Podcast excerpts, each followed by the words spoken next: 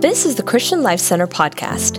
Here at CLC, we are messengers of hope, where we believe in taking God's message of hope everywhere we go to everyone we meet. From wherever you are, be encouraged by this week's message. Over the last few weeks, we've been talking about this journey to the stable. You see, the stable was a part of God's plan. The manger was a part of the plan of God. Mary receives this promise. We talked about it a few weeks ago. She was positioned, she was in a place that her heart was ready to receive the promise of God. Now, what is the promise of God? It's what you've been praying for. What is the promise of God? It's the blessings of God in your life. It's that which you're hoping for, you got your faith on, that which you're desiring, you're praying that God, you would do this in my life. That's the promise of God. That which God shows up when you're not even expecting it, like in the case of Mary. He shows up and he says, I want to bless you. I have a promise for you. We said that the promises of God are always connected to the purposes of God. When you get a promise, a vision, or a dream, when God begins to put into your heart those, those desires that you have, it's always connected to the purposes of God. Now, to get to the promise, there's always a process. We don't just have these dreams and visions and hopes and desires today and then tomorrow they come to pass. In fact, that's the problem now, is many times we give up too soon. We don't go through a process that gets us to the promise. Here, God is showing us that He's working in the process, that our promises are a part, they're connected to it, and in the process, God is working the difficulties that you're going through, the struggles that you're having, the things that we're experiencing in the process, the enemy's trying to stop it. Our minds are fighting against it. Why? Because we haven't seen it come to pass yet. We received it, and now there's a journey to it. Very seldom are we going to see it happen right away. There is a process, and in the process, God is working. What God is doing in the process is most of all, He's teaching me and you how to trust Him trusting God in the journey. Now, how do I learn to trust God in the journey? My mind begins to wander right away and say, God, how can I trust you? I want to get to the promise, and there is a process, so how do I trust you? Well, we looked at the very first thing of learning to trust God is that I learn to trust Him and it forces me to attack my fears, to overcome my fears, to see whatever obstacles are there and see that God, my eyes are on you. I don't know what to do. I don't know why this is happening. God, I, I, I don't even like it. But God, my eyes are on you. Can I just hear an amen? Uh, if you're with me at home, just, uh, you know, just uh, say amen in the chat box. Because in those moments, I learn to trust God. Now, my natural tendency, maybe yours as well, is when fear begins to grip me, I want to pull back. Being an introvert, I want to pull back. I want to I want to get into my own shell. I want to protect myself. Obstacles that are there, things that are that are coming at me begins to make me question the promise. But what God is doing is in that, He's strengthening my faith. I'm trusting Him. In that journey, what journey? Well, a journey of obedience. When I learn to obey when I don't even see. When I learn to obey what I don't understand. When I learn to obey with my own fears and struggles and doubts, when I'm learning to obey, I'm trusting God. So it's a walk of obedience. I've got to tell you, the hardest part of your Christian walk and journey is the walk of obedience. We know what to do. We've heard the word preached over and over and over and over again. It's the walk of obedience. But if I will walk that walk and I will remain steadfast, I will remain faithful, and I'll continue to serve the Lord. I'll keep the disciplines of the faith. I'll continue to abide in Christ. I'll continue to pursue Him and seek Him and trust Him. In that, God will bring me to my promise. So here Mary is. Mary says yes to God. I mean, think about it. She, God needed her womb. She needed to offer herself to God so that the Messiah could come into the world. The incarnation of Christ needed Mary. For God to do his work in and through your life, he needs your yes, just like Mary offered her yes. But even after her yes was a journey, and that journey at the end required a stable. Fears, I'm sure she had them. Obstacles, absolutely. But she said yes to God. When I say yes to God, there's going to be fear, there's going to be obstacles, there's going to be so many things that will test my obedience and my steadfastness. But my yes to God makes room for the promise at the very end. I mean, we have to be honest. Let's, let's just pause for a moment and say, how could this be? A stable for the birth of a king? The Messiah, the Son of God, was going to be born in a stable? The birthing of the promise came in the stable, the fulfillment of God's word and what God wants to do. And yet, God was going to reveal his glory. The manifestation of God was going to be revealed. Picture this for me. Picture with me for a moment. Here is Jesus, and he's going to be born in a smelly stable. Now, let's be honest, most of us wouldn't even spend the night in a stable. We probably wouldn't even want to stay there. Can you imagine? Your, your husband is taking you, or your spouse, or good friends are taking you on a, on a trip, and you say, Where are we staying? Well, we're going to stay in the local barn in the city there. We wouldn't do it, right? And, and here he is, he's born in a smelly stable. This is where animals we know would have been kept. And, and, and, and, and in this moment, we see the humility of Christ. He was neglected and, and, and, and, and, and they were neglected and turned away and, and they were not given any room in the inn. And yet, this was God's plan.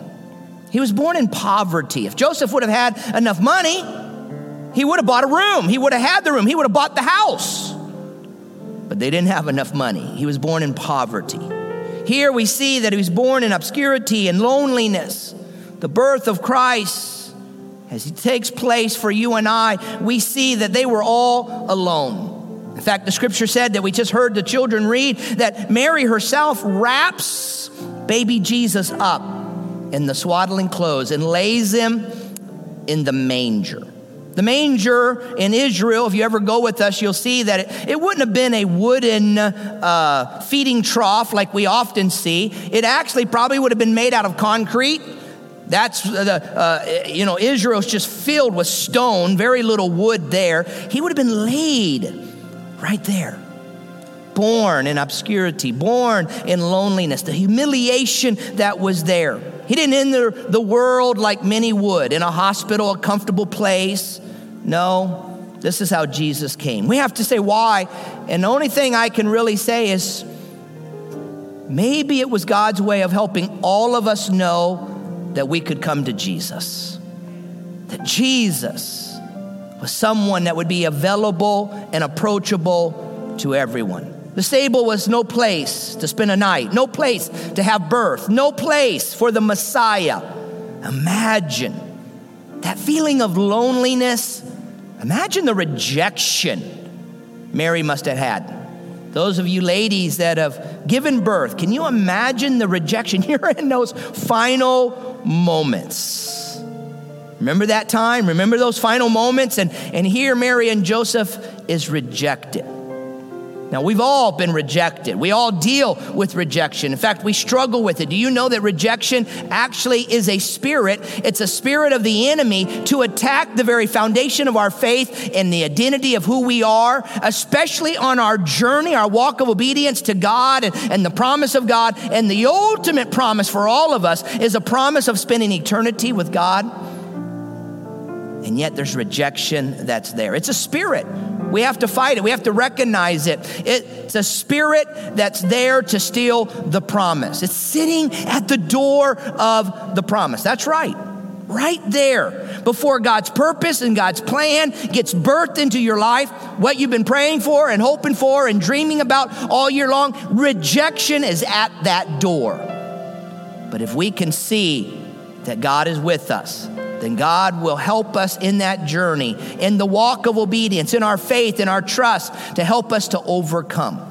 What does rejection mean? Is something is refused, it's thrown away, it has no value. Now, this year has felt a lot like that a year of rejection.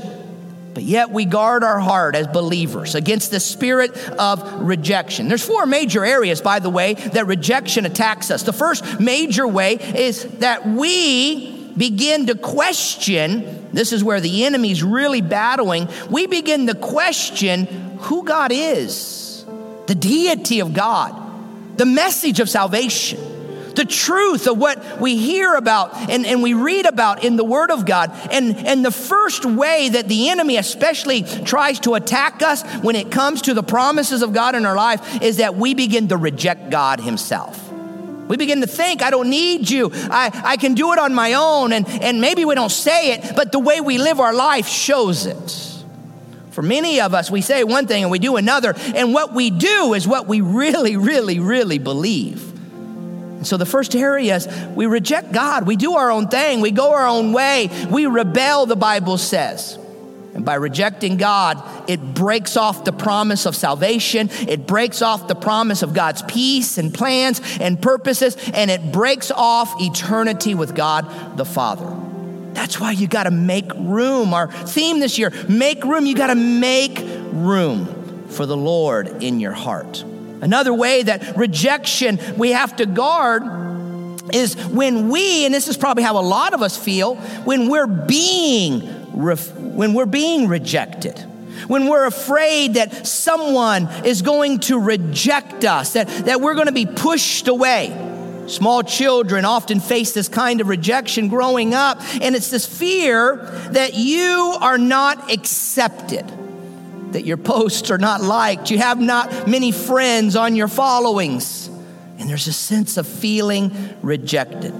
It's this, it's this deep, deep fear of being hurt.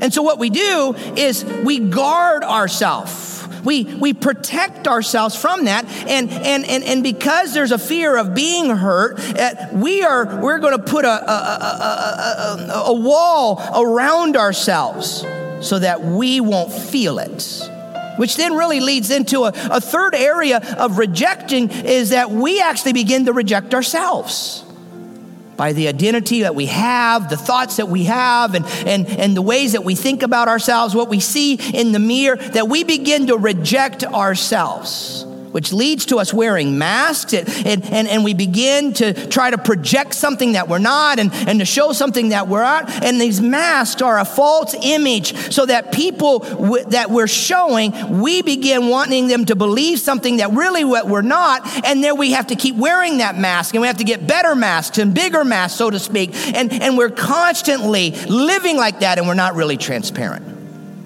which then leads really to a fourth area is that many times it'll cause us to reject others. So that we don't get rejected, we take control and we actually reject others, especially if they do something we don't like, they say something that offends us, if, if something happens that offends us, we reject. It could be a person, it could be an organization, it could be the church, and ultimately it ends up being God. So we don't walk the road of forgiveness. Well, these are things that are there guarding the door to our promise. Mary and Joseph, they definitely experienced this. And so many, as Pastor Nadine even mentioned earlier, they missed the coming of Christ. The innkeeper was so wrapped up in his own world. Those that were around, no room in the inn, Herod and other, they, they missed what God had for them. And if we don't make room for the Messiah, if we don't make room for Jesus, we will miss him as well. Let's picture the scene of Mary and Joseph. They're traveling to Bethlehem. It's in this part of scripture that we see that circumstances to fulfill prophecy leads Mary and Joseph to require, because of Caesar's requirement for uh, a census to take place, you had to travel back to your birthplace of the, of the father, the male of the, of the family, the husband. And so here, Joseph, being born in Bethlehem, is taking Mary now, who is in her ninth month of pregnancy, and they're beginning to make this journey They're making it to Bethlehem. If you've been to Israel, you know there's, there's mountain ranges. It's very rocky. Uh, it would have been narrow, stony paths. And he loads her up, probably on that, that donkey, and, and they begin to make their journey about 70 miles. Of course, by foot, donkey. They're on their way through the mountain rocky roads on their way to Bethlehem. Imagine as you're nearing Bethlehem, you begin to see the crowds that's beginning to uh, form, and you see the, the numbers of people that are there as everybody is required to come back to take part in this census. And as they're nearing, they're looking, and now they begin to see that there's large numbers. There's no internet. We know that. There's no way to make prior reservations. And so now you're arriving, trying to find a place to stay. Scripture helps us to see that where they were looking, there was no place. In that day, there might have been uh, uh, hotels or inns that were just for boarding of guests and visitors. But more than likely, what it was was that there was a, a room or a couple rooms in someone's house, kind of like a, maybe an Airbnb, and you would be looking for a place to stay, and there was no room. And obviously, the scripture showing us that they get to the very last, and it's helping us to understand that there was no place to stay. But in the compound of an owner's home, there would be a place that they would put their animals. Many times it would be somehow within the house, but separated. So, not really like what we would think of as here's your house, a farmhouse, and here's the barn. It's a separate barn. It probably would have been a part of the house, but a separated part. Sometimes it would be down in, in, a lower part where the animals would be isolated, and then the room or rooms, uh, two or three rooms. If you go to Israel, you'll take a tour with us. There are only three or four rooms in a whole house, but there, there was where they would have slept. And so the innkeeper or maybe somebody else offers them a place in the stable where the animals would be kept. And here we see the story beginning to unfold. I mean, you would never imagine a donkey being born in a palace, especially in the king's room. And yet, the Messiah, the king, the Son of God, is going to be born in a stable. But God allowed that to happen. And it was because, as I said earlier, He wants all of us to know that we are welcome, that we can approach and we can come to the Lord because the only way we get to God the Father, the scripture is very clear that Jesus is the way, the truth, and the life. The only way to God was through Jesus. And so everybody, everybody feels accepted. Everybody feels welcome. And there was room there was room that was being made for all of us in our hearts. Now, the Bible's clear that the way we get to God is we make room in our hearts for Him. In fact, Jesus was talking to Nicodemus, and Nicodemus was a high ruling official. It was kind of like he was of the, the, the, political, governmental, and at that time it would be also the religious ruling party, but mostly the political party. And Jesus was talking one night when Nicodemus came to him. And in John 3, Nicodemus begins to ask how he could spend eternity with God the Father. And Jesus declared, in fact, I want to read it to you John 3 3. Jesus said, I tell you the truth. No one can see the kingdom of God unless he is born again. Now, Nicodemus is a little confused. How can a man be born when he is old? And Jesus is going to answer that because Nicodemus says, Surely he cannot enter back into a second time his mother's womb and be born. Obviously, that's not possible. And Jesus says, I tell you, I'm telling you the truth that no one will see or enter. If you're a note taker, that's maybe something that you'll want to mark down. You won't see or enter the kingdom of God unless you are born of water and the Spirit.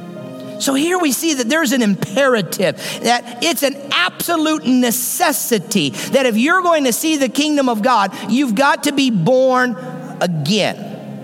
Now, that born again, that word again really carries two or three different ideas, but it gives us the comprehensive understanding of what God was saying is that there is a complete and full rebirth, a change. Change not physically, but spiritually. That, that there is a sense that we're not being born a, a, again as a, as a newborn, but now there's a second birth. It's a spiritual birth. It's a total transformation that takes place, and it takes place from above. It's something that God does in us. As we receive, we make room for the gift in our heart. But his words are so clear that we cannot miss it, as we cannot see the kingdom of God unless we are born again. So, the challenge for every one of us, especially at this time of year, is have we made room? Have we invited him to come into our heart? Have we made space for Jesus in our life? I love Revelation chapter 3, verse 20, where it gives us the, the picture that Jesus says, Behold, I stand at the door and I knock. The door is the door to my heart. Jesus says, I'm knocking. I remember that day that the Lord was knocking at my door. Man, I could feel it. I feel it again just talking about it. It was this overwhelming sense of, of emotion. It was almost like goosebumps were rising up. I mean, you sensed something was happening. And what was happening is through the Spirit, God was knocking on the door of my heart. Now, maybe like you, I grew up in the church, I had heard it. I knew about it. My parents had served the Lord, they had had an experience with God. But see, just because your parents or my parents had had an experience with God, just because your parents might have been pastors or, or deacons or elders or board members, or maybe they were very faithful in the church, there comes a day that every one of us will come to that place where we feel and we sense that God is knocking at the door of your hearts. Because your parents' faith won't save you. Your pastor's faith won't save you, it's your faith saves you. And so Jesus says there, I stand at the door and I knock. It's the door of my heart. And it's often been said there's no handle on the outside, the handle's only on the inside. I've got to open the door. And Jesus says, anyone, if you're sitting with somebody right now, I want you to turn to him and say, that means you. Anyone, anyone who what? hears my voice. For me, it wasn't an audible voice, it was a spiritual voice. It was that sense, that, that assurance. I knew, I knew that I knew that I knew. Just as I know my own thoughts, I knew that that was not my thought, but I knew that I could sense God speaking to me. Anyone that hears my voice and opens the door I will, Jesus said, come into him and I will have fellowship. I will dine. I will be with you when I make room for the Savior in my heart. Our theme of the program is make room. And I pray that you're making room for the Lord in your life. But a story that I heard a young boy by the name of Darren. Darren was a seventh grader and he was bigger than the other students, especially in the Sunday school, in the church children's program. His mother had been an alcoholic when, uh, when, when Darren was born, and as a result, Darren had a little bit of uh, mental challenges and mental capacities weren't quite there. And, and, uh, and he was, as I said, much bigger than others in the class. Somehow he managed to get by, but it was obviously something that stood out. Well, Christmas came, and the church program, especially the children's program, like this today, decided that they were going to put on a Christmas program. Since Darren was the largest in the class, he was selected to be the inn's keeper. After all, the innkeeper really is the villain of the Christmas program and the Christmas drama. So they coached Darren on just what to say, but they especially stressed that Darren was to be as mean as he possibly could be. Well, the night came and the day came for the Christmas program and play. And as Mary and Joseph came in to Bethlehem and they came to the inn and they knocked on the door, Darren opens the door. What do you want? I don't know if I'm mean, but as mean as he could be, right? And gruff as possibly he could be. And he said, uh, uh, as Joseph asked, We need a room. We need a place to stay tonight. And Darren, as mean as he could and as gruff and rough as he could, there's no room in the inn. And Joseph said, But my wife, she's pregnant. She's expecting any day, any time now. Isn't there somewhere that we can stay? And Darren again says, There's no room. And man, Joseph was pleading, Please, there's somewhere, somewhere that you could put me. And then for a moment, there was silence. Darren forgot his lines. Now, if you've ever been in a program and forgot your lines, that is pretty embarrassing. But he forgot his lines. So behind the curtain, someone said, Be gone, be gone. And finally, Darren managed to say, Be gone. And Mary and Joseph started to turn and sadly began to leave. And as they did, all of a sudden, Darren stopped and he paused and he said, Wait a minute. Wait a minute. You can have my room. You can have my room. Now, maybe Darren really communicates what the real spirit of Christmas is all about. You can have my room. See, we have to make room. We have to make room. This journey to the birthing of Christ, I have to ask myself would I have given up my room? If I was in Bethlehem and I had a room for the night, would I have given up my room? I hope the answer is yes. I don't know, but I hope it, it would have been. But ultimately, what God desires is that we make room for Him in our lives that we open up and we make room. See, Jesus didn't come to live in a stable. No, He desires to live in our life. His presence with us. Emmanuel, God with us. See, God's greatest desire is to be with you. As we come through this year, God's been with you as we've taken a journey to the promises of God, they may not be birthed yet and they may not have come to pass yet, but God's presence is with you when you make room in your heart for Him. I ask you today to open your heart. Jesus said He came. Jesus said, I came for one reason and that was to seek and to save those who were spiritually lost, those that were separated from God. I came so that you could have peace with God. But to have peace with God, we've got to allow Him, we've got to make room for Him in our hearts. Over and over, the writers of Scripture would challenge us that when we hear His voice, don't harden your heart, but make room for Him. If this ministry is making an impact in your life, why not help us make an impact on the lives of others by partnering with us today? You can give through our CLC app or at clcftl.org forward slash give. Thank you for listening, and remember to subscribe for more inspiring messages like this. Now go and be messengers of hope.